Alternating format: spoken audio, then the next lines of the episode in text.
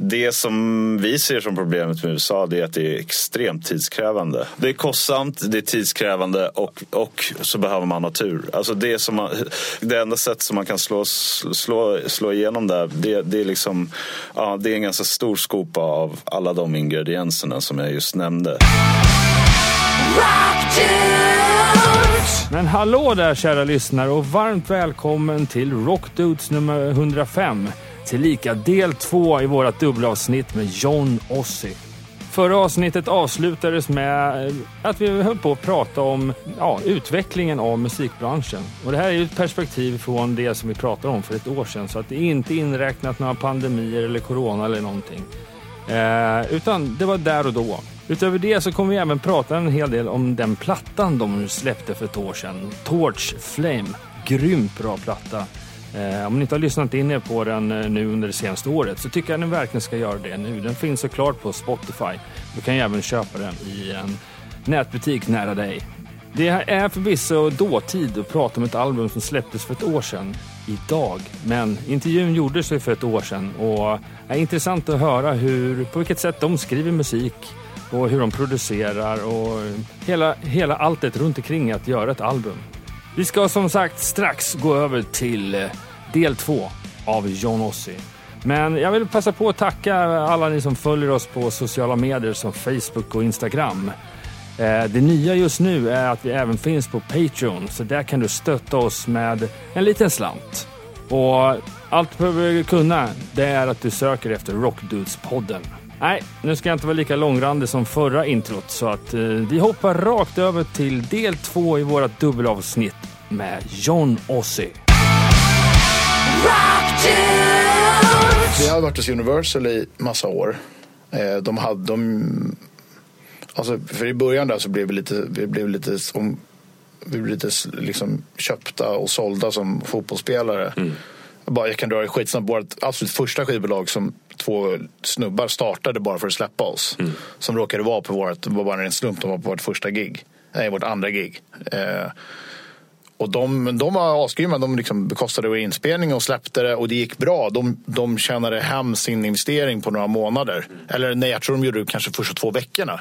På, på faktiskt fysiskt, såld, fysiskt sålda CD-skivor. De, de var så här, nu är vi klara. Alltså, vi vill inte ha skivbolag egentligen. Vi ville bara göra det här med. Och det var ju ändå rätt cool. Så de langade iväg oss till V2 då. Ja. Eh, som plockade upp oss. Eh, och V2 typ, bara några månader efter vi hade då uh, vi hade, hade signat med V2. Mm. Då uh, köpte EMI V2. Uh, nej, nej, nej, Universal köpte V2. Universal köpte, köpte EMI. Och EMI var en underetikett till V2. Och eh, Universal bara i ett nafs kollade igenom hela V2s katalog och sa så här, ah, vi behåller två artister. Resten, resten har fått kicken. Och de två artisterna, och då var, jag kommer ihåg, de hade ju hundra svenska indieakter. Liksom. Ja. Och mycket, jättemycket distribution från världsartister. De behöll, Universal tog oss och Peter, Björn och John. Eh, jag kommer ihåg det. Och då plötsligt så bara åkte kontraktet över till Universal. Och det var ett, det var så här, det var ett fem, fem albumsavtal. Och det var innan vi hade management. Och det där hade vi skrivit på. Det var en sån här man skulle kanske inte Men tack och lov så har, vi, har det varit bra med Universal. De ja. har tagit, och när vår manager kom in i bilden och sa så här. Så, så styrde han upp det kontraktet. Och så vi, har haft, vi har klagat absolut inte på Universal. Nej. Men det, vi har bara... De langar ju alltid fram ett standardavtal liksom, eh, som ska vara fördel för dem. Ja. Sen gäller det att förhandla. Men, men det har varit bra. Men, men nu när vi har varit fria efter alla de här åren så så börjar, och så okay, nu ska vi signa något nytt och då tar vi automatiskt eh, inte Universal bara för att det, vi ville byta. Liksom. Ja. Eh, för ni hade någon form av x antal skivors kontrakt med, med dem? Eller? Med Universal ja. Med Universal. Exakt, fem album mm. som, som var klart då. Mm. Och ett greatest hits. ja, som, som liksom inte existerar. Nej. Greatest hits nu. I, Nej, då är det en playlist. Med det, det är en playlist. Ja, det är en playlist. eh, men, eh, men så nu när vi var klara så, när vi började så här, vår manager började förhandla med nya skivbolag så jag tror vi blev lite förvånade över hur, det som pass mycket pengar det fanns. Mm. Eh, så vi fick egentligen Jag vet inte hur mycket jag får säga, men det skiter jag i. Vi fick ungefär en deal eh, som var likvärdig vad, vad jag skulle tro är en liksom, artistdeal. Mm. Fast vi fick den som en licensdeal. Mm. I princip att de betalar allt och vi fick ett förskott och vi har en jättebra katt. Mm. Men vi får behålla, vi äger mastern själva. Master, så att ni när. Mm. när vi recoupade. Mm. Eh, och det, vi, det, som vi också hade liksom, som ursprungstanke var just det faktumet som vi berättade att vi ville den här gången också utgå från, från Tyskland för att vi såg liksom en möjlighet att om vi utgår därifrån så har vi en större chans att kunna få liksom, växa mer där. Att, att, eh, för att det är, det, det, är ett lättare utgångsläge mm. att ha den som, som, liksom, som sitt hem. Man, ja, slåss, inte mot, ja, man slåss inte mot de stora internationella artisterna. Utan, uh, så att, uh, det, har liksom, det, det, var, det var vår plan att, att kunna landa en, en sån deal och eh, det, det, liksom, det lyckades med till slut. Även om det var en, en ganska svettig sommar där vi inte, det var lite ovisst och mm. tog tid och allting, förhandlingarna och allt sånt där. Och vi hade ju redan bokat vad vi skulle spela in. Vi hade bokat producent, vi hade bokat allting. Allt var klart. Vi skulle bara köra igång. Men, men förhandlingarna drog ut på tiden. Så jag tror att vi fick väl, eh, vi skickade iväg de där papperna tror jag när vi satt i studion. Eller något eh, så, vilket, det, var, vilket har varit väldigt skönt. Men också för de behandlar det som en licenstid. Så de lägger sig inte i någonting. Det har vi inte Universal gjort heller. Vi har alltid fått göra precis vad vi vill. De har vi fattat att det är ingen idé att vet, alltså, om någon i norr skulle komma och säga ska ni inte göra så här, då skulle vi bara skratta dem i ansiktet. Ja. Eh, och det, har, det fattade Universal också för länge sedan. Mm. Eh, men men just med BMG också, det vi fastnade för dem. De, de, är, de, har, en, de har en ny en ny modell som mm. är, där de är framkant som, ingen, som faktiskt ingen annan av majorbolagen har. Att de gör det på ett annat sätt. Och sen hur de gör det behöver jag inte. Det är mera det är mera... Det får de berätta själva mm. om de vill. Men formalitet, nej, men som var väldigt intressant. Ja. Eh, och för oss, som Ossi sa, det, det makes sense att vara, ha liksom basen i det land som där vi är störst, där vi är mest. För att prata om eh, marknader. Alltså, Tyskland har, eh, är ju eran nummer ett här i världen och det är ett stort land så att det räcker och blir över så. Mm. Men min fråga är, USA, har det varit, varit aktuellt? Alltså vi, vi har spelat i de... Vi har spelat liksom i ganska mycket, eller mycket har vi inte spelat, men vi har varit över där och spelat och vi har åkt på en förbandsturné med Charlotte Louds över hela... Vi har, vi har, liksom, vi har fått göra den i sex veckor. Det som vi ser som problemet med USA är att det är extremt tidskrävande. Eh, och eh, man skulle behöva... Dels och skulle man, det är kostsamt, det är tidskrävande och vi skulle behöva... Och så behöver man ha tur. Alltså det som man, för sättet det enda sätt som man kan slå, slå, slå igenom där, det, det, är liksom, ja, det är en ganska stor skopa av alla de ingredienserna som jag just nämnde. Eh, och, eh, det är, och därmed också liksom ett, ett, ett, eh, ett risk, riskmoment som vi tror skulle kunna i värsta fall få oss att inte vilja spela mer. Liksom. Nej, jag, så, så, jag förstår. Ja, för, att liksom, för det är så här, alltså och det, och det, det... Om, vi hade, säga, ja. om vi hade velat så hade vi, eh, vi hade kunnat turnera i USA hur mycket som helst. Mm. Alltså bara hoppa in i en van och börja spela. Så som alla band gör. Mm. Eh, så det är massa band som bara, ah, en till USA, den är fan fett. Och, och, det skulle vi kunna göra jätteenkelt. Eh, men vi valde för ganska många år sedan att inte, att inte ge oss in i det. För dels för att, att vi har sett vad det kan göra. Alltså, det är så jävla stort. Eh, och eh, du, måste, du måste spendera så otroligt mycket tid där. Och harva och harva och harva. Och eh, vi, vi vill inte göra det utan vi sa istället att vi, vi gör om vi, får en, om vi får en öppning. En öppning i form av en jävligt bra förbandslott till någonting. Eller att en låt får fäste på radio. Så att vi har grejer att hugga på. Men om inte det händer. Och så att säga, det är ju sannolikheten att det händer minskar ju om man faktiskt inte bara om man är en van och kuskar runt. Då ökar ju den sannolikheten såklart. Alltså, jag menar, alltså, vi är inte dumma att vi tror att det bara ska fly, komma från himlen. Men, eh, Men har ni någon som jobbar för er där borta? Med så? Nej, inte, inte, liksom, inte aktivt. Nej. För att, men det skulle vi kunna ha. Mm. Men det är ingen anledning att ha det om inte om, om inte vi, ni tänker åka över dit? Och... Ja, om vi inte är liksom available. Mm. Eh, och vi har liksom, en grej skulle kunna vara om ett stort, om ett majorbolag, eh, alltså Universal till exempel i eh, de plockade aldrig upp oss i USA. Utan där var det så, liksom på en indienivå där egentligen där det inte finns mycket pengar. Eh, för, liksom för att satsa. Men vi gjorde ändå, vi började hela förra svängen med att göra liksom, att vara i New York och LA. Mm. Alltså på förra albumet. Och, eh, och du vet, då hade vi bra signing och sådär. Eh, och samma sak i England. Men där du vet, vi visste att så här, enda sättet för skivbolaget i England, som var ett majorbolag, om de ska satsa på oss, det är första singeln måste flyga. Mm. Annars så kommer vi hamna längst bak i, i kölvattnet liksom. Av alla... Alltså, vi, alltså, ja, det, det, går inte att jobba. Det vi visste att de kommer lägga liksom, att de kommer lägga tre dagar på att försöka pusha singeln. Och sen säga och, och, och göra några grejer. Om det inte flyger då så är vi, är vi borta. Eh, och, det är ju, och det är så det har hänt i princip varje gång. Eh, även fast det var så att jag kommer när vi släppte första, eller förra, förra albumet, mm. när vi släppte Air Free, första singeln.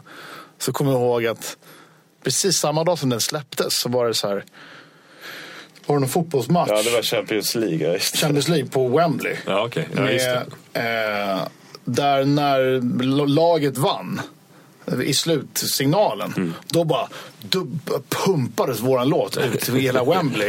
eh, så, så folk var så här jag fick massa sms som satt och ja, på, på fotbollsmatchen. Ja. Som bara hörde så här, för den börjar, jag vet inte om du har hört men den börjar, det är blås på den. Ja. Det är så här, ba, ba, ba, ja, det är verkligen. Ba, ba, ba, och, eh, så, och då fick vi så här, ja, fan vad grymt, vilken ja. bra början. Ja, det kan man i och för sig förstå. Just det där introt är ju väldigt ja. eh, idrotts... Så, ja, men, precis. precis. men där, där, är ju så, man, men tyvärr har man blivit lite sådär luttrad. Ja. Okej, okay, ja visst. Det, det var, ju kul. Bra att de, det var ju bra. Ja. Eh, men, och nu då? Eh, liksom för att det, det är mycket liksom det är, väl, det är väl det som, det är mycket lovord och det har man blivit väldigt, liksom, det rinner av en eh, ganska snabbt. Utan man förstår att det är bara handling och det är bara liksom att... Eh, det är ni som måste ha en Alltså visst, folk kan väl jobba för att just, okej okay, nu släpper en singel, de kan se om det händer någonting mm. och göra det de kan. Men sen måste ju ni vara beredda på att ja, sticka dit ja, också. Ja, absolut. Liksom. Så att jag menar, det, det, visst, men det är det jag menar också med att det är så många, det är lite för många saker som ska slå in eh, eh för att kunna lyckas i ett så stort land som USA. Där det är inte bara stort utan det är dit alla vill. Alltså alla, alla, den, alla har ju den drömmen om att slå stort i USA. USA. Och lite tur för oss så hamnade vi i Tyskland i ganska tidigt skede. Vi åkte på en ehm, en stor eh, förbandsturné med Mando Diao som eh, spelade liksom eh, enorma idrottshallar. Eh, och det gjorde att vi liksom kunde få ett fäste där lite grann och få upp ögonen för Tyskland. För man hade ju man hade liksom hört om band som turnerade mycket där. Men man kanske hade någon lite sådär liksom jag vet inte, man, man, man tänkte liksom, ah, vadå Tyskland, vad fan, ska, är det där man ska spela? Eller något sånt där? Man kanske det är fan lite, det största var... rockmäckat. Jo, jo, precis. Men jag, jag, jag, måste nog erkänna att jag hade, jag hade liksom inte riktigt den, den visionen Nej. om att så här, det är dit vi ska, shit Nej. vad grymt. Utan det växte nästan på när vi började åka där ganska mycket. Och nu har man förstått eh, framförallt vilken skillnad det har gjort för oss att vi har kunnat liksom eh, fortsätta och göra allt vi gör. Um, Ja, ni har ändå gjort saker som rock, Ja, och då ska jag säga, då har, jag ändå, då har ju vi ändå en stor liksom, del i Sverige också. Mm. Och vi spelar i Norge och i Sverige liksom, skulle ju vara... Det är många där, där, har vi också förstått att vi kan fortfarande åka på ganska omfattande turnéer i Sverige. Ja, ni tillhör ändå det, den delen av eh, rock-Sverige, eller ska jag säga, de som spelar rockmusik i någon viss mån, som ändå har för hårdrock i Sverige har ju varit så jäkla svårt. Alltså att bli professor i sin egen hemstad på det viset. Ja. Liksom. Man har kunnat spela för tusentals människor ute i Europa. Liksom. Mm. Men så kommer man hem till Sverige och där, ja, det, det kanske nu på senare år så är det vissa band som har lyckats kanske mm. göra lite större gig. Liksom. Men, men, eh, ja, men det, det är ju som Takida, om man tar dem som exempel, de, de har ändå lyckats också på något sätt att mm. göra ganska stora gigs i, ja, i Norden. Man, det kan man väl säga. Mm. Men, nej, men jag tror vi, om vi bara kan runda av det där med USA? Ja, alltså vi fattade också väldigt tidigt att när vi ser på mycket kompisband och bara ser hur det är för, för band. Eh, alltså de flesta, de flesta akter som ändå turnerar i USA och det går bra. Så de flesta tjänar ju ändå inga pengar. Nej. Eh, alltså, alltså plus minus noll. Sådär. Och eh, jag tror vi fattar ganska tidigt att så här, det sämsta den jobbigaste eller positionen, i varje fall om man ska kunna leva på det, är att vara så här, halvstor över hela världen. Mm. Att, för det betyder att du, alltså det kan säkert vara du har, det är väldigt kul. Mm. Eh, men det kanske inte är hållbart i längden. Du måste eh, någonstans tänka ekonomiskt om du ska leva på det. Ja, och om... Nej, men om du är halvstor i hela världen då betyder det att du aldrig är hemma. Du turnerar hela tiden. Du kommer hem eh, utan, utan en spänn på fickan. Eh, och du har i princip levt ett... Eh, du har liksom ätit, ätit och sovit gratis. Eh, men så kommer du hem och har liksom inget, du, du, du har liksom inget liv hemma. Eh, och så blir du äldre. Och det, tror jag, det, det där är ju super, superproblem om, du, om det är fem pers i ett band. För det, också om man pratar här, om vi ska återgå till att det fun funkar för att vi är en duo. Så är det ju väldigt, du måste komma upp på en jävla nivå om, om det är fem pers i ett band och alla ska kunna leva på det. Mm. Så då blir det väldigt, det är upplagt för splittringar på ett annat sätt. Mm. För att eh, om det är fem pers då kanske det är ännu mer att eh, tre pers band inte är med och skriver. Nej, eh, utan det kanske är koncentrerat till eh, ja, sångaren och kanske gitarristen. Eller, ja.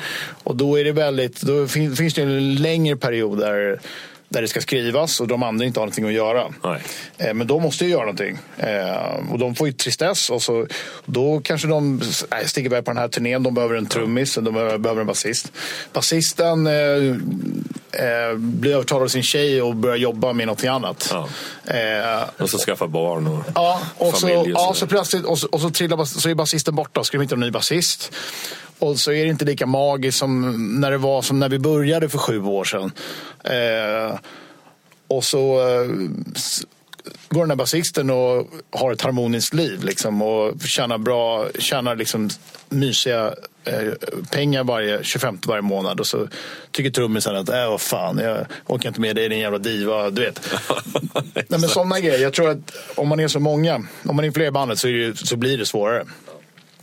Och just det där bättre, jävligt mycket bättre att satsa på, satsa på några få länder där du har fäste.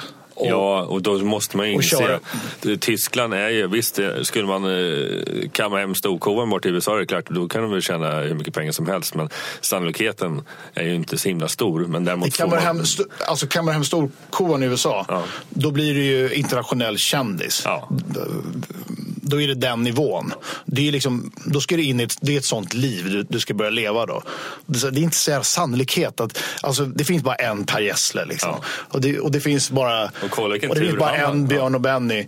Och det finns Liksom, och några få så här. man kan väl ta typ så här, Ghost. Ja. Där, där har det hänt. Ja. Vilket är helt otroligt. Helt jävla... Men de har ju, eller framförallt eh, Tobias har ju jobbat arslet av sig. Ja det är klart, alla jobbar ju arslet av sig. Jo, ja, men det ska vi inte säga att någon annan inte gör. Men, eh, men de har väl också haft flaxen som vi pratade om också. Mm. Ja precis. Nej, men, och det, är ju, det finns ju inget, eh, det finns ju ingen av dem, de som är på absoluta toppen där där det har, allting måste ju ha klaffat i, ja, ja. under alla. Det, det är som vad som helst. Mm. Alltså, alltså, alltså, allting måste inte ha klaffat hela tiden men det måste ha varit det måste ha hänt på nästan övernaturliga sätt. Ja, men det är bara att kolla på Per Gessle vilket flax de hade för att komma in i USA. Liksom. Den, ja. Nu har de väl gjort den storyn större än vad den är men de hade ju dörren stängd ganska länge innan mm. det väl öppnades. Liksom. Så där är ett typexempel på med lite eh, gnuttatur så mm. öppnas Nej, men liksom. man ska inte tro att det är... Eh, nej, alltså, nej, vi har som sagt. Det är, bättre, det är väl bättre så här då, att hitta det där fotfästet här i Europa och, som du verkligen kan få in brödfödan för. Ja, Sen kan man Och ju vi, toppa börjar det alltid med, kanske. vi börjar alltid med, vi satsar på de, vi börjar i de länderna där vi faktiskt också tjänar pengar. Men, och, och, och nu låter det som att vi pratar så mycket om pengar, men det är ju naturligt att börja i de länderna där man är störst. Ja, ja, För det är ju roligast. Liksom. Men vilka fler länder än Och Tyskland? då, har ju- nej men, ja, I och med att vi har fått Tyskland så då, då får man grannländerna på köpet. Ja, precis, lite. ja. Så liksom är Schweiz och Österrike. Och av någon anledning, just Schweiz går det jättebra. Och där, sp- det är ett jävligt litet land. Ja, jo, jo. Men de har, vi spelar ändå mycket där. Inte så här, men vi gör alltid ganska mycket festivaler där. Ja. Och de har jävligt bra festivaler. Så är de så jävla täta också, så de pröjsar ju hur bra som helst. Precis. Eh, Men sen så har... eh, Vi bara toppar priset varje gång. Sen så eh, har... Vi var ju och gjorde typ alltså vår första promresa till, eh, till Polen. Vi var i Warszawa förra veckan också. Eh, vilket ju skulle innebära en helt... Nu, nu kan jag inte säga för mycket, liksom, men, men vi, eh, det är, skulle jag tycka var en otroligt intressant eh, marknad också att försöka slå sig in på. För att jag fick bara en så jävla bra feeling där. Och det är ett... Eh, jag vet inte, jag bara, jag bara älskar Polen just nu. Ja. Ja, nej, men Polen är, det är verkligen så kul. För att plötsligt fick vi reda på så här, vår senaste singel gick in eh, på A-rotation på den största största rockradion. Ja. Och Polen är tydligen en sån jävla rock och metal-land. Ja. Så där den största rock, rockradion där är typ den största radion. Ja. Eh, och det var ju jättekul. Och så var vi där hela förra veckan, eller vi var där i två dagar och gjorde bara massa feta grejer. De hade, den radiostationen hade en två timmars Johnossi special live. Så Eh, jävla coolt. Ja, ja, men, och då, liksom, då, då liksom man... live och så, då spelar vi i studion och så snackar, vi satt och snackade i två timmar med en snubbe.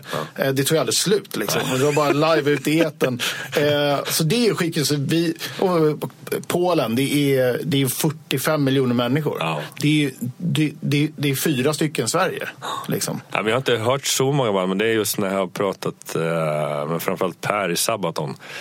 De har ju också ett jättestort fäste i just Polen. Det, de har ju spelat sitt största gig där någonsin. Och, Och, det, och, och, och jag kan säga att det skulle ju vara... det är allt eller inget på något sätt. Ja, men det, men det, är- det, det är sådana grejer också som man nu för tiden, alltså, där man kan hitta så inspiration och nya, alltså att bara komma för oss att komma till ett nytt land där det faktiskt finns liksom en efterfrågan och möjlighet för oss att, att kunna få spela live inför eh, helt nya människor. Det, det är enormt liksom peppande. Eh, och om man då ska liksom verkligen bortse från det som det har pratats om nu, väldigt mycket pengar och sånt där. Men, men, men eh, om, vi- om vi verkligen lägger det åt sidan så är det ju alltså den inspirationen för att fortsätta och finna inspiration för att göra liksom ett, ett till album och gå vidare. Det, det kan vara helt ovärderligt. Alltså. Så jag, när vi åkte därifrån, jag kände liksom att vare sig det blir som du säger, allt eller inget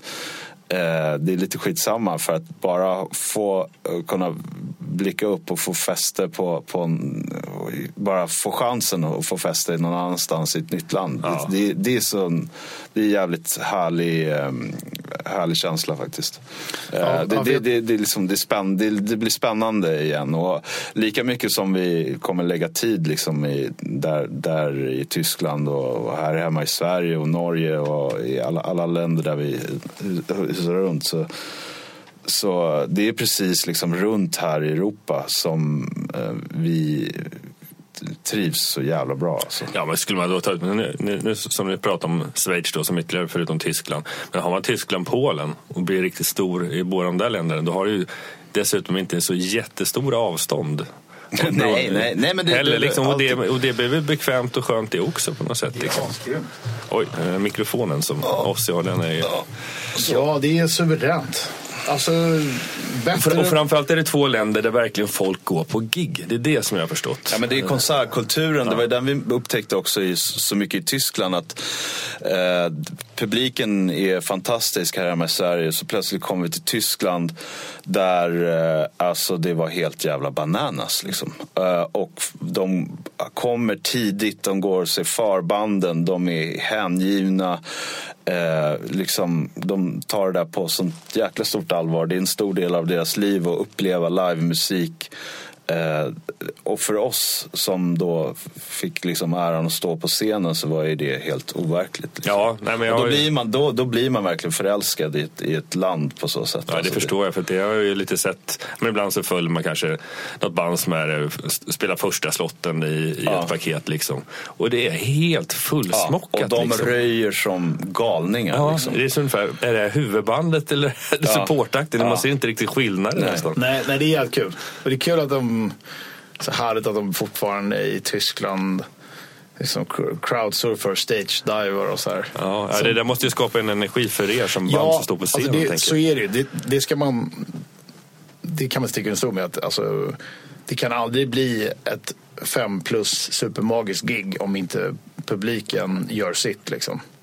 Nej, det är, det är väl den här kemin som man pratar om. Så Liksom. det är, så det är, jag menar, alltså jag brukar själv tänka på det på, om jag går på konserter och det är lite stiff publik. Mm. Då, är, då tänker jag, då kollar jag band som bara, jag vet att bandet, bandet kan inte göra mer än vad de gör. Mm. Eh, det, utan det krävs att publiken gör sitt också. Liksom. Mm. För det är väldigt lätt för konsertbesökare att bara, ah, det var lite så här, det var lite lame typ. Så här, ja men det var ju, eh, ja det var för att publiken var lame. Och publiken var inte lame för att bandet var lame. Utan Nej. publiken var bara lame. Liksom. Ja, ja men det, alltså, visst, jag kan generalisera väldigt hårt. Jag har klart varit på massor konserter här i Sverige som också har gått bananas. Men det är väldigt mycket så som jag sitter här i studion just Ja. nu med armarna i kors. Ganska långt fram i leden. Oh ja, Eh, och ja, men och- ja, vi har vi har Och det upplevt... ser jag som ett problem. Visst, vi kanske är sådana som människor, jag vet inte. Ja, nej, men vi, och vi har haft, det är klart att vi har haft helt fantastiska upplevelser i Sverige också. Eh, Men, eh, sån, men de här liksom eh, svackande publiken, den, den upptäckte vi existerade nästan inte i, i Tyskland. Vilket var liksom, ja, det var helt otroligt. Det är helt otroligt. Ja, nej, det är fint. jag lovordade er ett nya album här i början. Eh, och det står jag för fortfarande. Ja, Tor- Torch. glada för. Alltså hur uttalar? Sen är Torch slash Torch, Torch Flame. Torch Flame. Ja. Eh, titeln, vad betyder den? Ja, men det kom, det kom ifrån att vi, eh, vi hade ingen titel när vi i princip var klara. Ibland, så, ibland så kommer, så kommer titeln väldigt tidigt och ibland så kanske man till och med eh, börjar bygga runt en titel, alltså om man gör lite mer koncept. Och titeln kan inspirera, för att titeln står för någonting väldigt stort så kan man börja liksom försöka tänka på det och göra låt, skriva texter och sånt i, på ett tema. Här, här var det inte så. Eh, men det, vi var inte stressade över det utan vi tänkte bara...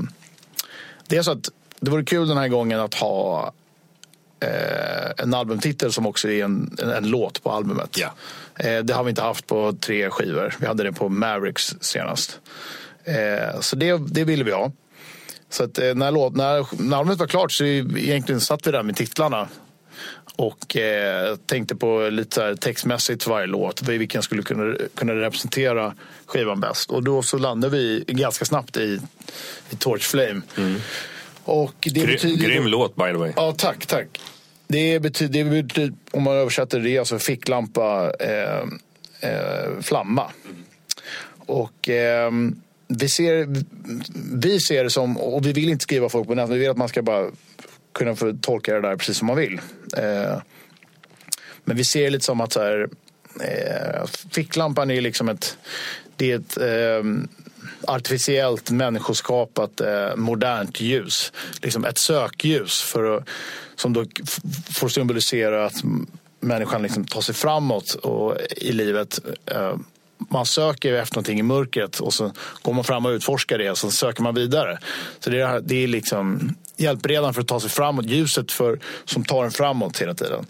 Och flame är då alltså flamman, den inre flamman lågan som varje människa har, har inom sig som är liksom livselden, livsgnistan. Eh, eh, som då så då, eh, som då får representera det, helt enkelt. Eh, och eh, vi tyckte att det var... Mm, det, den här texten känns väldigt mycket John Ossie jag, är, jag, är väldigt, jag, är väldigt, jag är väldigt nöjd med just den texten till den låten. Och tyckte att det var väldigt, väldigt fint. Det blir nästan, vi, börjar, se lite som, ja, det där är vårt eget lilla, vår egen lilla liksom yin yang grej. Eh, just att eh, man, kan, man kan applicera det där på så mycket tycker vi. Alltså, man skulle kunna se det som att jag kanske är den i bandet som är mera utav en, en sökande flyktig lampa som alltid vill söka mig framåt. Eh, men jag behöver, jag behöver den här stadiga Eh, brinnande, historiska, trygga flamman som kanske är Ozzy mera. Ja, just det. Han är inte eh. bara trummis utan att han är ryggmärgen. ja, nej, men, eh, lite så. Ja. Samtidigt som det verkligen, det verkligen inte är så. Nej. Men eh, man, man skulle kunna se det så. Men att eh, du vet, den just den här elden som är skör. Liksom, som, kan, som, kan, som man måste vårda. För den kan liksom slö, slockna så här snabbt. Eh, det är bara en liten vindpust så är det borta. Och, men den är så helig och det är det som är liksom, kanske det spirituella i, i existensen också. Mm. Men också den här att inte ge upp, liksom, att ha torchen, att ha sökljuset. Eh, och faktiskt förstå att det är något som vi har skapat själva. Eh, elden är, är ju... Um, ja, det, är, mer, det är mer ett naturväsen. Ja, liksom, eh, som som är, har en större kraft medan Ja, sökljuset. Ja. Vi, vi tycker det, det, det, finns no, det finns någonting där som, som tilltalar oss. ja, så... men det, det, liksom, det representerar skivan väldigt bra för att vi... Eh, eller, alltså om man ska se till den här skivan så har vi nog mer sett efter eh, elden. Kanske. Ja. Alltså det som är Jonossis liksom, grundpelare, var, var vi kommer ifrån, vår, vår liksom, eh, vår grundliga självbild. Men, men, att vi eh, använder det men för att ta oss framåt genom att ständigt söka framåt och bara fortsätta. Liksom. Ja, precis. När man lyssnar mycket på albumet, för att jag eh, tycker det är fint med bra texter och sånt där, men jag är mera... Jag, jag sitter och lyssnar på mycket musik när jag jobbar och då tänk, har jag inte tid att fokusera tyvärr på texten lika mycket. Men eh, det är ju eh, det finns ju andra plattor när jag också har haft en ganska stor dynamik mellan låtarna och sådär. Liksom. Men, men det känns... Jag läste lite eran, i det här utskicket som gjordes om, där ni beskriver lite om skivan i stort. Eh, och framförallt eh, eran producent Pelle Gunnefelts hjälp med att försöka mm. hitta ert inre själv, eller ert inre någonstans, att få ut det som ni egentligen... Ibland kan jag tänka mig att skriva en låt, man har en idé i huvudet och så får man kanske inte 100% ut det i, i uh, instrumenten och sången och så. Uh, men det känns som att det är, ni har tagit något steg i den riktningen och verkligen fått ut så nära er potential man kan komma. Hur känner ni själva? Ja, det, är alltså, det är kul att du säger det. Som sagt, det är kul att få börja få reaktioner på det. Mm. Eh, för det kan man känna att man själv har gjort och sen så behöver inte andra se det. Så det är grymt att det märks. Ja, men vi, det, vi, vi tycker verkligen det. Vi, eh, eh vi tycker vi har gjort eh, jag ska inte säga att era andra skivor är dåliga på något nej. sätt. Men, men, det, det, ja, men jag tycker det, mycket, det, här, det, det här, liksom, det här skulle kunna vara det här skulle nästan kunna vara så här, som, en, som en andra skiva på något sätt. Alltså det, vi har verkligen hittat en ny... Alltså vi har egentligen tagit det som alltid har funnits där. Det som är sån jävla essensen av oss. Och sen så har vi bara kanske försökt visa det så mycket som möjligt. Mm. Eh, för att det är kanske är någonting som vi har sett som självklart som finns där. Men det, det kanske inte vi har... Vi, det, kan, det kanske var ett tag sedan vi visade upp det. Mm. Typ. Eh, ja, för det är en himla stor skillnad på den här skivan och eh, den förra. Ja, det, jo, men det, det är det verkligen och med eh, avsiktligt ska man ja. väl säga också. För att när vi gjorde den så hade vi ambitionen av att genomföra en, göra en skiva där vi klev eh, lite grann utanför kanske det, den trygga, ja, exakt. trygga platsen som vi hade varit på genom att eh, jobba med producenter som kanske mer kom från hiphopvärlden i alltså Asma Rockwell och vi skulle mötas halvvägs. Och för oss så var ju det liksom enormt lärorikt. Jag vet att det var det för dem också. Det var en mycket längre process också. Eh, och eh, jag tycker att resultatet blev helt fantastiskt. Där, det som kommer liksom därefter, som ofta brukar hända med oss, är att vi, det blir någon slags motreaktion. Eh, för att eh, vi vill göra saker på, mm, försöka liksom förnya oss på de, de, de få sätten som man kan. Oftast så återspeglas det mer kanske i, i den kreativa processen mer än hur hur eh, skivan kanske låter i slutändan. Men i det här fallet så tycker jag nog att det har visat sig eh, mer än, än på ganska länge. Eh, det som vi har, det som är till vår, liksom, till vår fördel att vi kan alltid förlita oss på att det är på att man, man hör att det är, att det är John Liksom. Mm. Det finns ett, ett musikaliskt språk i melodierna, Johns röst, våra ja, sätt att precis. spela instrumenten. De kommer alltid liksom skina igenom. Och jag tror att det var det som vi ytterligare ville plocka upp lite mer på den här skivan. Och när vi då började diskutera kring producent och, och Pelles namn kom upp eh, så kändes det liksom som att det var väldigt självklart. Men vi, det var viktigt för oss också att han inte bara såg det som ett, ett till liksom jobb utan att han skulle kunna känna någon slags liksom han fick tillåta sig krypa under skinnet på ja, er. Och, ja, och, och, och, och, och, alltså, allting tror jag började med just med Pelle att jag vet att för några år sedan, för ganska många år sedan, så, så sa han till, så hade han sett ett gig med oss. Eh, alltså vi har ju känt honom lite så här tjenis i, under massa år. Som det är i musik-Sverige liksom. Eh, men då hade han snackat med Matte efteråt, och verkligen, alltså som spelar keyboard med oss. Och verkligen sagt hur jävla grymt han tyckte det var. Och bara det, då blir man ju glad. Eller då blir jag glad. Och då, då hade jag, jag, kommer, jag hade det lite i bakhuvudet.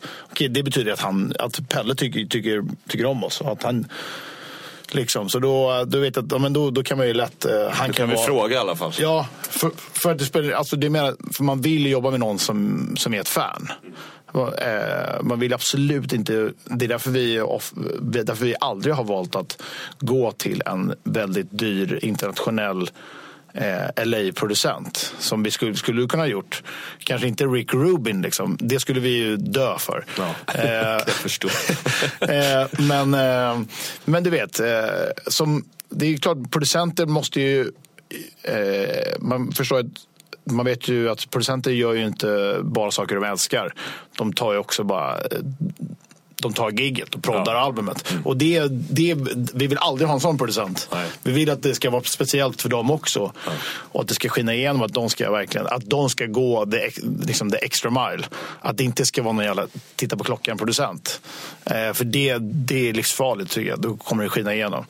Så det märkte vi på Pelle att han, eh, han, skulle, han ville verkligen göra det. Och eh, han snackade ganska mycket om vad ja, men just när han sa sina spontana...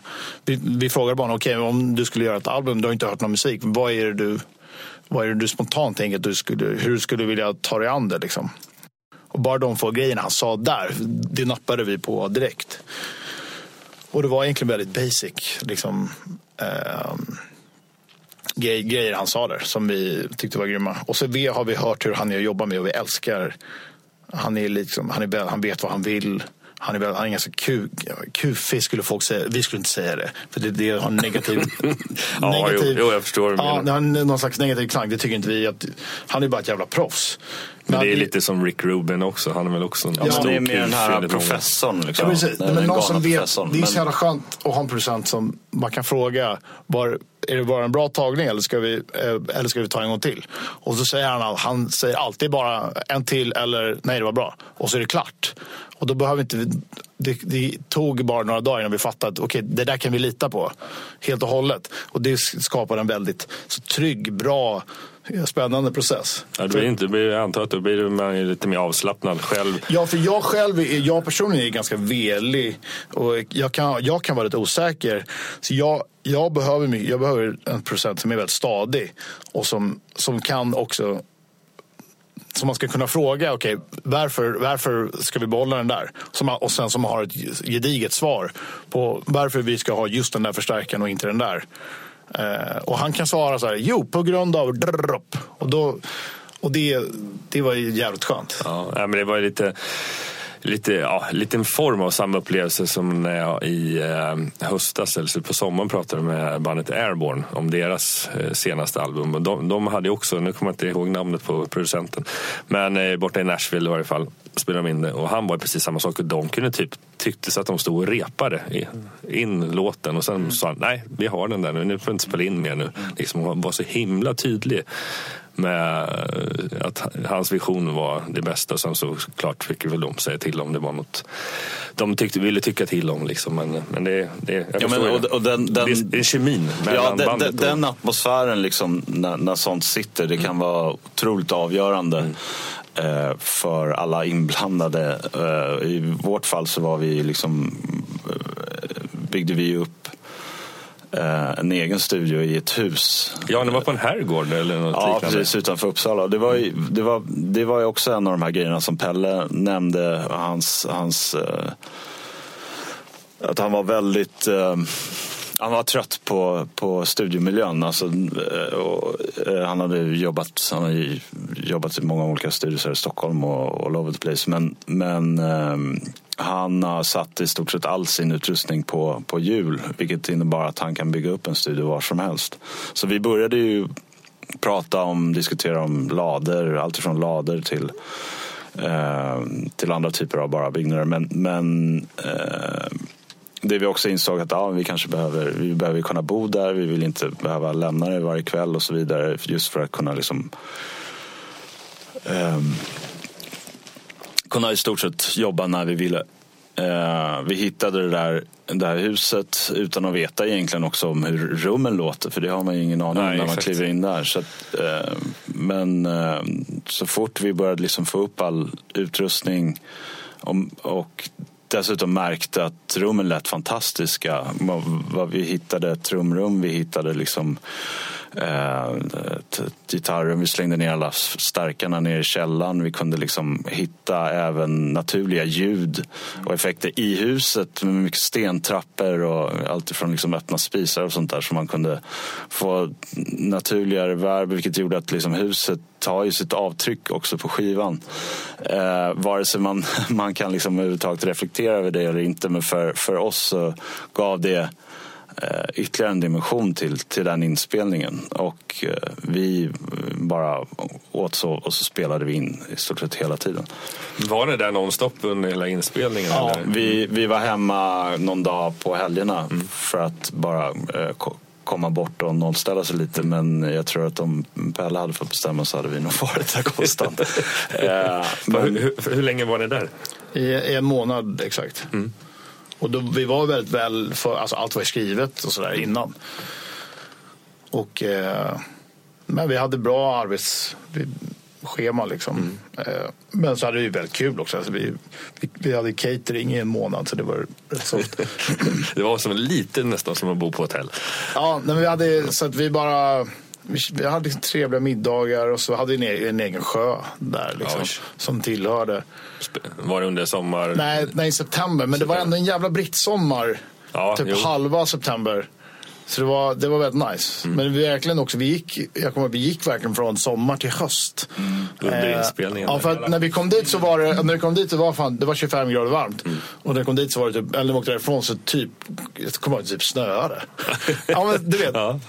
Ja, Ofta kommer det ju där, typ, kan det komma snö på typ novemberlovet där. Ja, just det. Kommer du ihåg typ för, när Trump vann valet? Kommer du ihåg den? Kommer du ihåg det jävla snökaoset? jag kommer inte ihåg snökaoset när, när vi var fast på Arlanda Arlanda. Och så. Ja, ja, just det. Mm. Det var ju i oktober. Liksom. Ja. Jag kommer inte ihåg att det var att det var då ja, det, det var den, det, den, det, den det vill man ju gärna ja. bara glömma. Det var helt sjukt ju. Ja. Uh, men uh, vad jag skulle säga.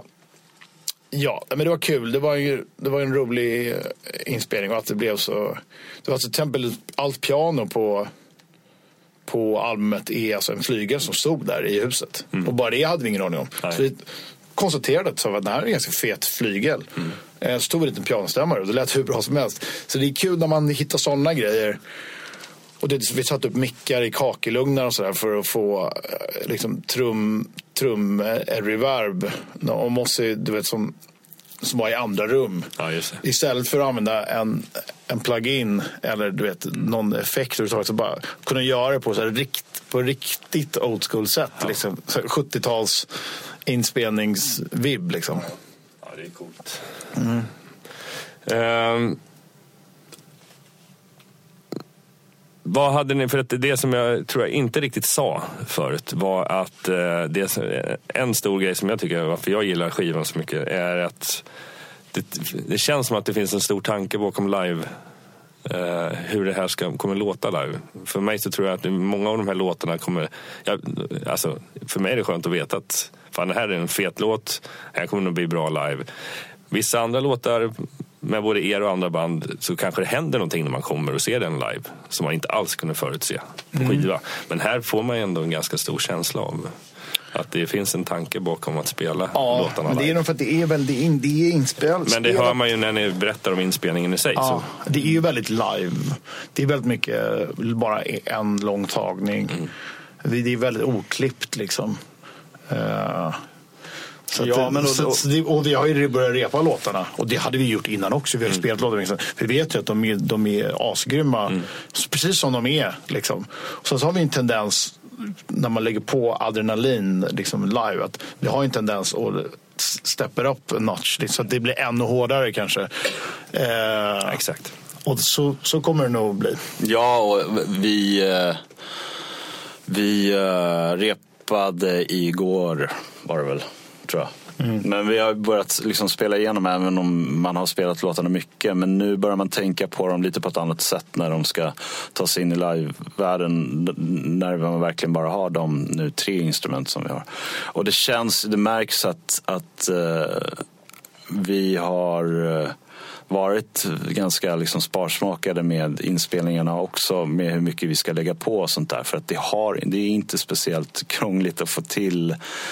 Eh, alltså, det, det blir väldigt bra live. Ja, alltså, för det annars blir- kan det ju vara så att man, överprodu- eller man överproducerar en låt fast den blir väldigt fet på skivan. Så Ja. det blir jättesvårt att transferera över det Ja, live. så, så kan det absolut vara. För att det, eh, man, man behöver plocka bort saker. Vad ska man plocka bort? Vad är det egentligen som är bärande? Vad behöver vi liksom ta till och, och så vidare. Nu är det ju så att vi, vi har aldrig haft det alltså problemet till en grad då vi, det är fortfarande jag och John och, men det kan vara mycket pålägg och så vidare.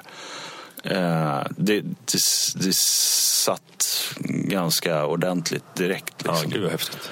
vilket är en För, lättnad. spelar ni allting live eller har ni någonting som är... Nej, Vi har aldrig haft eh, någon, någonting... eh, Nej, ingen backtracks. Ingen backtracks Nej, absolut. eller och det, är väldigt, det var vi ex, väldigt tydliga med i början också. För då, då, det är ganska lustigt. För liksom, nu skulle man ju kunna ännu mer tro det. För att när, man, när vi har tagit in till musiker och samtidigt och framförallt med förra albumet där vi gick bananas med att vi inte... Reglerna där var att det, det inte finns några regler med vad vi får använda för ljud. Så där gick vi loss på...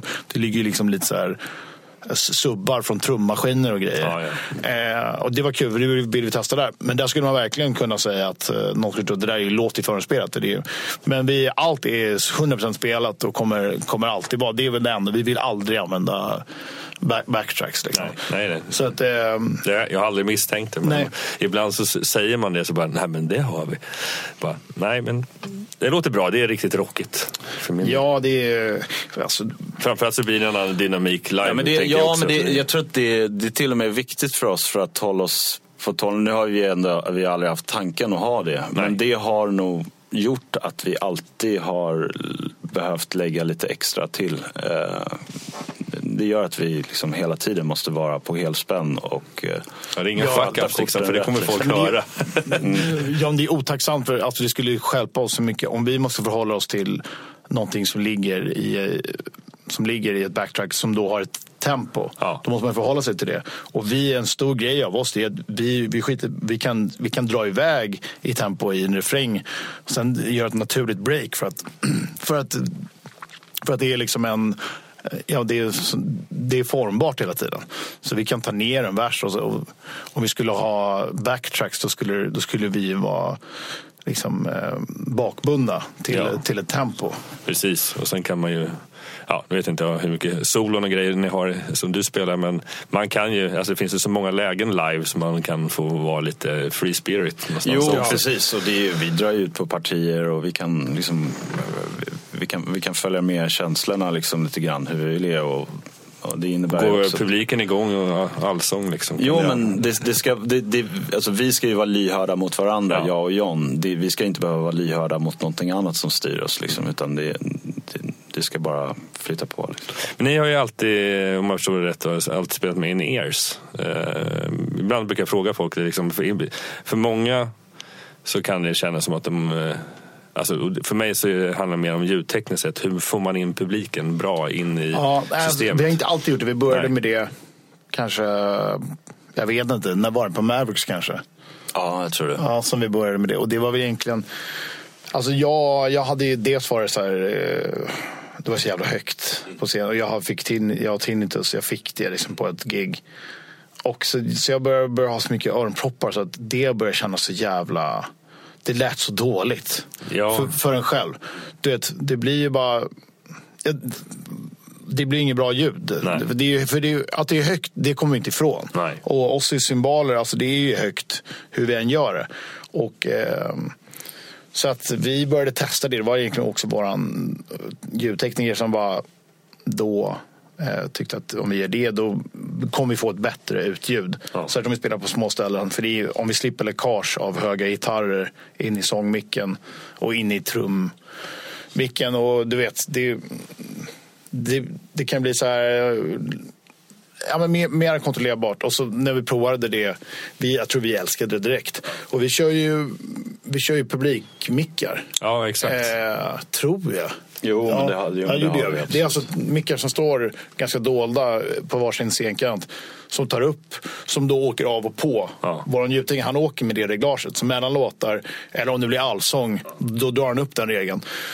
Och spelar man på festivaler eller lite, så, lite större scener då är det ganska ofta att en lur åker av och på. Ja. Och det är egentligen det, det, är det mäktigaste för då får man, får man Direktljudet så att säga någonstans. Ja, precis. Men, men att du får det, att du får det från, från publiken. Eh, du får det dånet liksom. Det är ganska skönt att gå mellan det. Nej, ja, men vi trivs med, med det. Vi tycker, det, vi tycker det är ja, skönt. ja, nej, nej. Jag tror det är mer att eh, det handlar ju bara om att ha en ljudtekniker som gör det den kan göra. Liksom för att, för att det, det är såklart när man står där, eh, står där som på scen och ska framföra, det är klart att mer än halva grejen är gensvaret från publiken någonstans. Så dödas det någonstans i ljudbilden för att man har in-ears. Då kan jag förstå att man kanske inte kommer upp i samma energinivå alla gånger. Ja, nej men det, precis, det där går att lösa. Jag kan tycka bara friheten av att jätteenkelt kunna Alltså en sån enkel sak som att kunna höja volymen upp och ner mellan olika låtar. Som John sa, alltså, ibland plocka ut den i örat. Eh, om, så hårt som, som jag spelar, så om jag skulle sitta med wedgar jag skulle eh, ha behövt ha öronproppar, det blir skitdåligt ljud. Annars skulle min hörsel vara helt paj idag. Ja. Om öronproppar, då hör du ju inte publiken. Då är det ju ännu Nej. mindre. Nej, det är bara ett muffat ljud. För det är ju som att ha in-ears utan, utan ljud som kommer ut ur, ur öronpropparna. Ja, exakt. liksom. Framförallt för dig som sjunger och sådär också kan jag tycka att Ja, men det, och det är jag inte, har inte gjort det så mycket själv. Det anses väl inte vara lika liksom, coolt, fine, men det som, de fördelarna som kommer med det för vår del är, är liksom så mycket mer. Ja, ja, men det var som... eh, hörde någon annan intervju med en annan artist, som, eh, en bandmedlem som pratade just om att eh, hade inte han börjat med in så hade, hans, hade han haft svårt att behålla den röst under en hel turné som han har. För han har också väldigt mycket rockrivighet i sig. Som, och han kände att det var ett lyft. Liksom, så för många plockar väl upp olika saker. Vad som är Ja, bra men, nej, det. men det var det nog för mig också. För att jag, det var, jag skrek mycket mera. Mm. Alltså på ett dåligt sätt. Eh, på, när, ja. Innan, innan, Innan. in-ears. Ja. Precis. Um, hinner ni lyssna någonting på musik själva? Alltså, vad gillar ni? ja, alltså att hinner gör jag absolut. Sen så går det väl perioder när man är mer eller mindre intresserad. Men eh, jo, för fan, jag lyssnar på massa musik. Vad är det senaste fyndet? Alltså jag är ganska... Eller old school Ja. musik? Alltså jag lyssnar nästan mer, alltså på senaste, jag, jag återgår alltid nästan till att jag lyssnar på metal. Det är nästan det, det är det jag har lyssnat mest på under hela mitt liv och det är, det är väl den. Ibland slinkar jag iväg. Alltså jag lyssnade jättemycket på hiphop i perioden. Nu, har jag, nu var det fan ganska många år sedan jag hittade någonting som jag... Och jag lyssnar inte på så mycket gammal hiphop heller. Eh, nej, jag lyssnar mest på metal och då... Um, Vad är det för favoriter? Nej, alltså jag har ju varit besatt av Tool i, eh, sen jag var liten och är fortfarande. Mycket av den progressiva metal-scenen. Ja, fast inte så mycket andra band. Nej, det är just det är Tool. just Tool liksom. Eh, jag, vet, jag, vet, jag, jag, jag lyssnar mycket metal. Jag tycker det finns, jag hittar mest glädje och saker att lyssna på där. Mm. Ehm, du? massa band, ja vilka band? Jag gillar jag gillar ganska mycket black metal. Mm. Eh, typ, eh, ja, jag gillar Watain till exempel. Eh, jag lyssnar på mycket hardcore och, och punk. Liksom, ganska, Ganska brett ändå. ja, Eller metal som du säger. Det är ju ganska brett. ja, visst. Men metal, vad fan, jag, lyssnar- jag älskar typ System of a Down. Jag älskar Metallica. Eh, inte allt, absolut inte allt. Men, Nej, nej. det- Eh, men man kan säga att jag älskar Metallica kanske pre-Black Album och Black Album och Metallica nu. Eh, jag, har, jag har nog väldigt svårt för, Allting däremellan. ja, för load och reload. Och, jag tycker i och för sig den här Sankt Anger-grejen var helt, hade någon, sina, sin charm. Ja, verkligen. Jag tycker den har fått lite för mycket skit för att eh, Ja. det ska vara rättvist. Men, men smaken är olika. Det är det Ozzy. Uh, alltså, att uh, söka upp ny musik har jag aldrig varit... Uh, jag vet inte, jag har aldrig haft någon riktig läggning för det. Jag vet inte riktigt hur man gör jag har inget tålamod och jag blir liksom... Jag, jag kan bli liksom serverad musik och så kan jag ta ställning till det. Men det är ju alltid så här, jag ligger kanske liksom tre, fyra år efter hela tiden. Ja, ja men det Konstant. spelar, spelar ju egentligen ingen roll. Nej, inte- nej, för mig spelar det verkligen ingen roll. Även om Jan kan tycka att det är helt sinnessjukt att jag börjar lyssna på en låt som kanske liksom... Vad fan har du hört den här nya låten?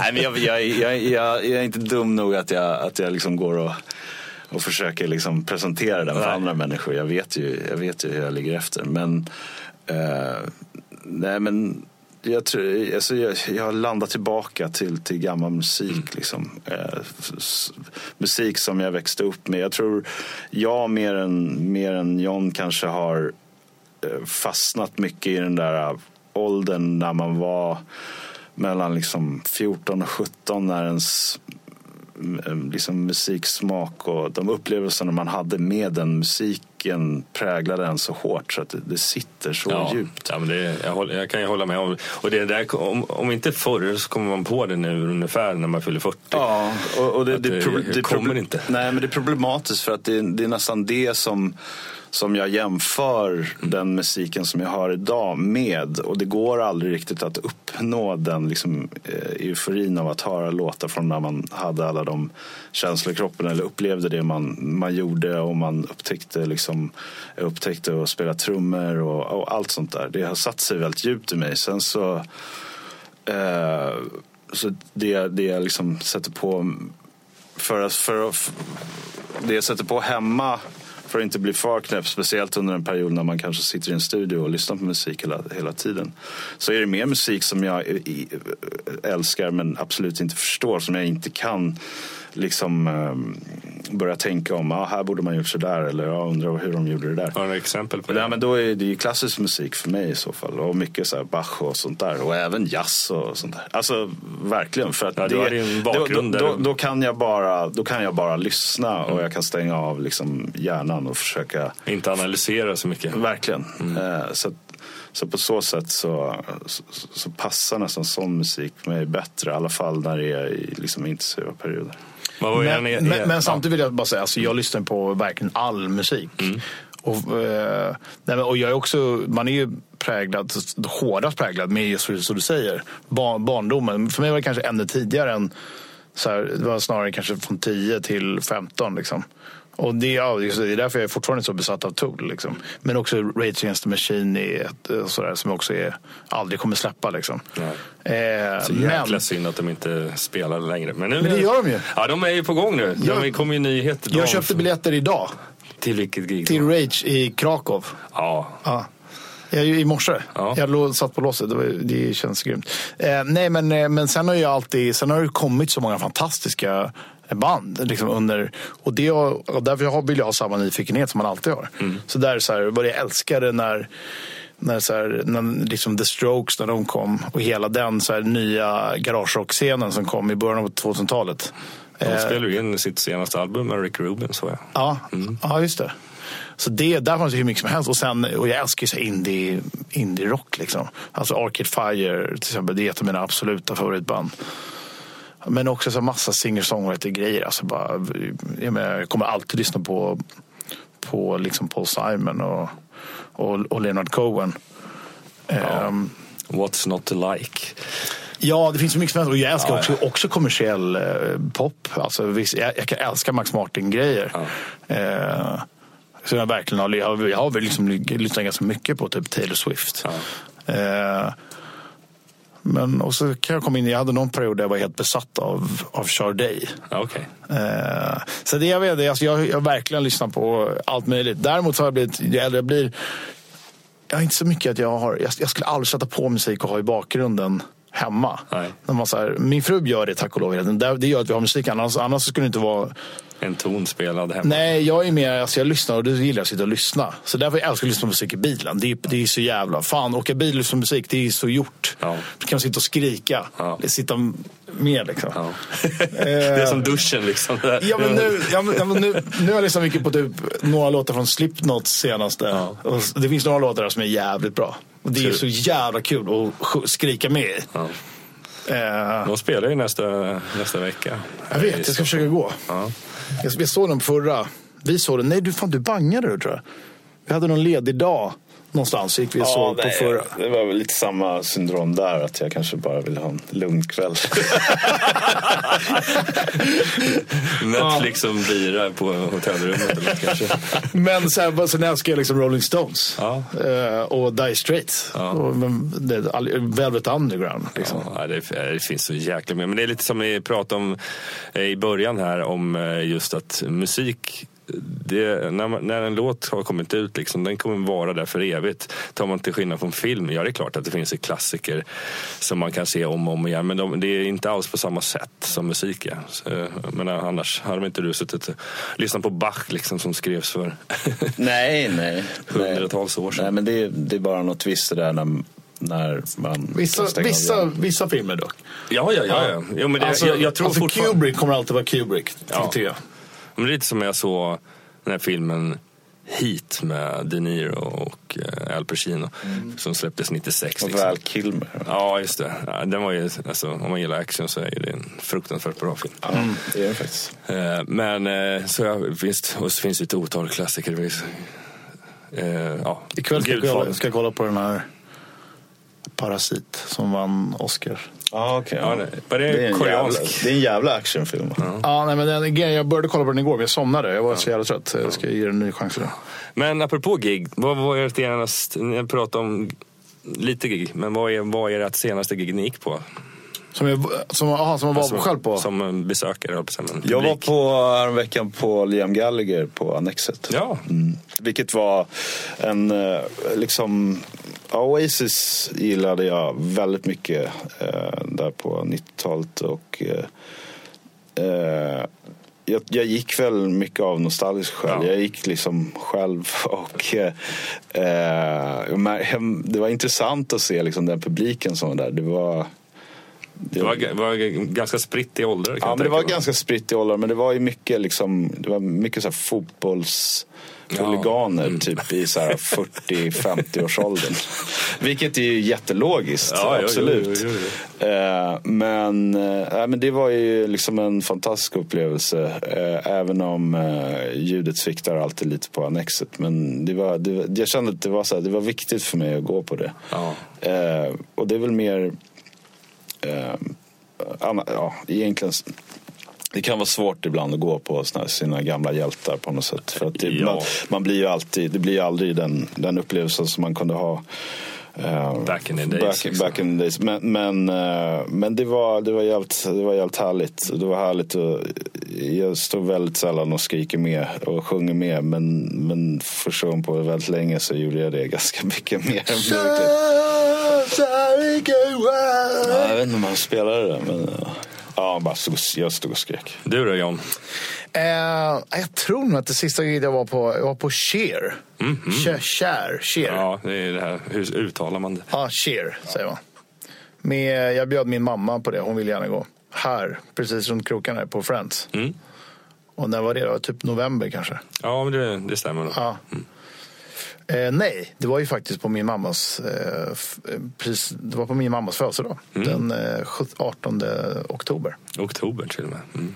Eh, jag tror att det var det sista jag var på. Det var, det var jävligt bra. Det, var, det, var, det är kul när det är som man vet ju sån där när man spelar för gamlingar. Liksom. Det, det måste ju vara en show. Det är lite som att en, barn, en, liksom, en film, en Disney-film för barn måste ju ha, de måste ju ha ett flöde av att det händer grejer. Ja. Så, så att barnet inte somnar. Liksom. Nej, exakt. Eh, Och det är ju lite Nu så. gamlingar Ja, som när det är gamlingar som Alltså, konsert. ser Det måste ju det måste hända grejer. Och det var så här, hon hade skit, alltså det, jag tyckte bara, det var Men sen riktigt, så det var riktigt kostar, jävla bra. väl, det kostar väl en biljett till typ sådana där föreställningar så här 20 lax. Liksom. Ja, två, två tre kostade de Ja, då, då, då vill man fan ha, då vill man ha en valuta för men hade Då vill sju- man inte att de ska gå, sam, gå omkring i samma trasor. Liksom, Men jag hade också- jag satt så här, det var- Då vill man ha kostymbiten.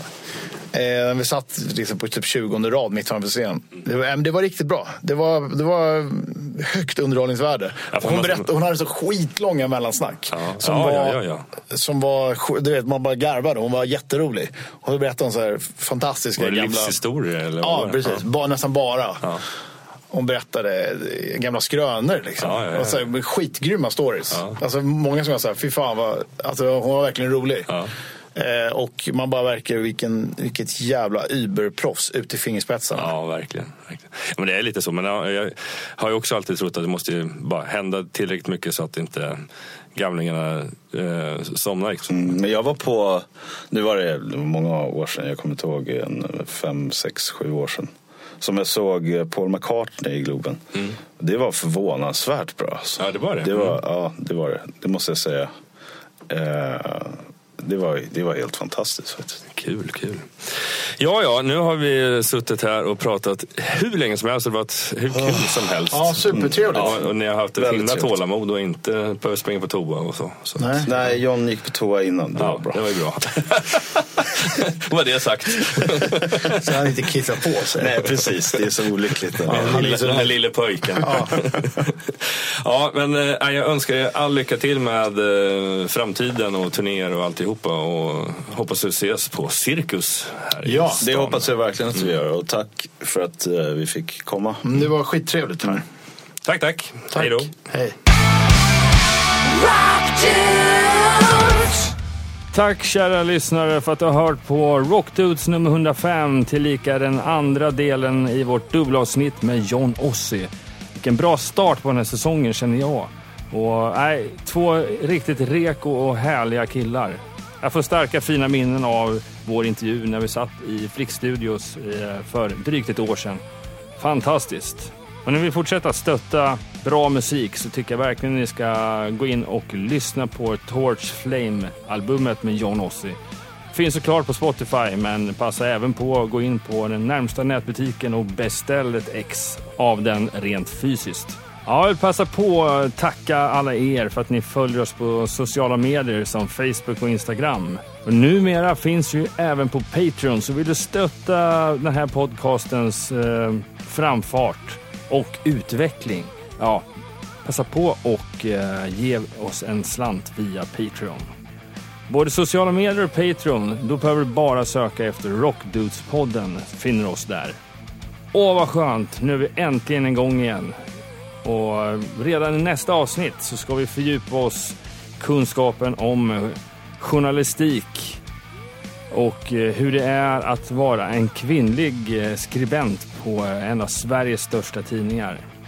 Jag kan utlova att det blir ett både gripande och intressant avsnitt. Så det får ni verkligen inte missa. Fram tills dess, rock on!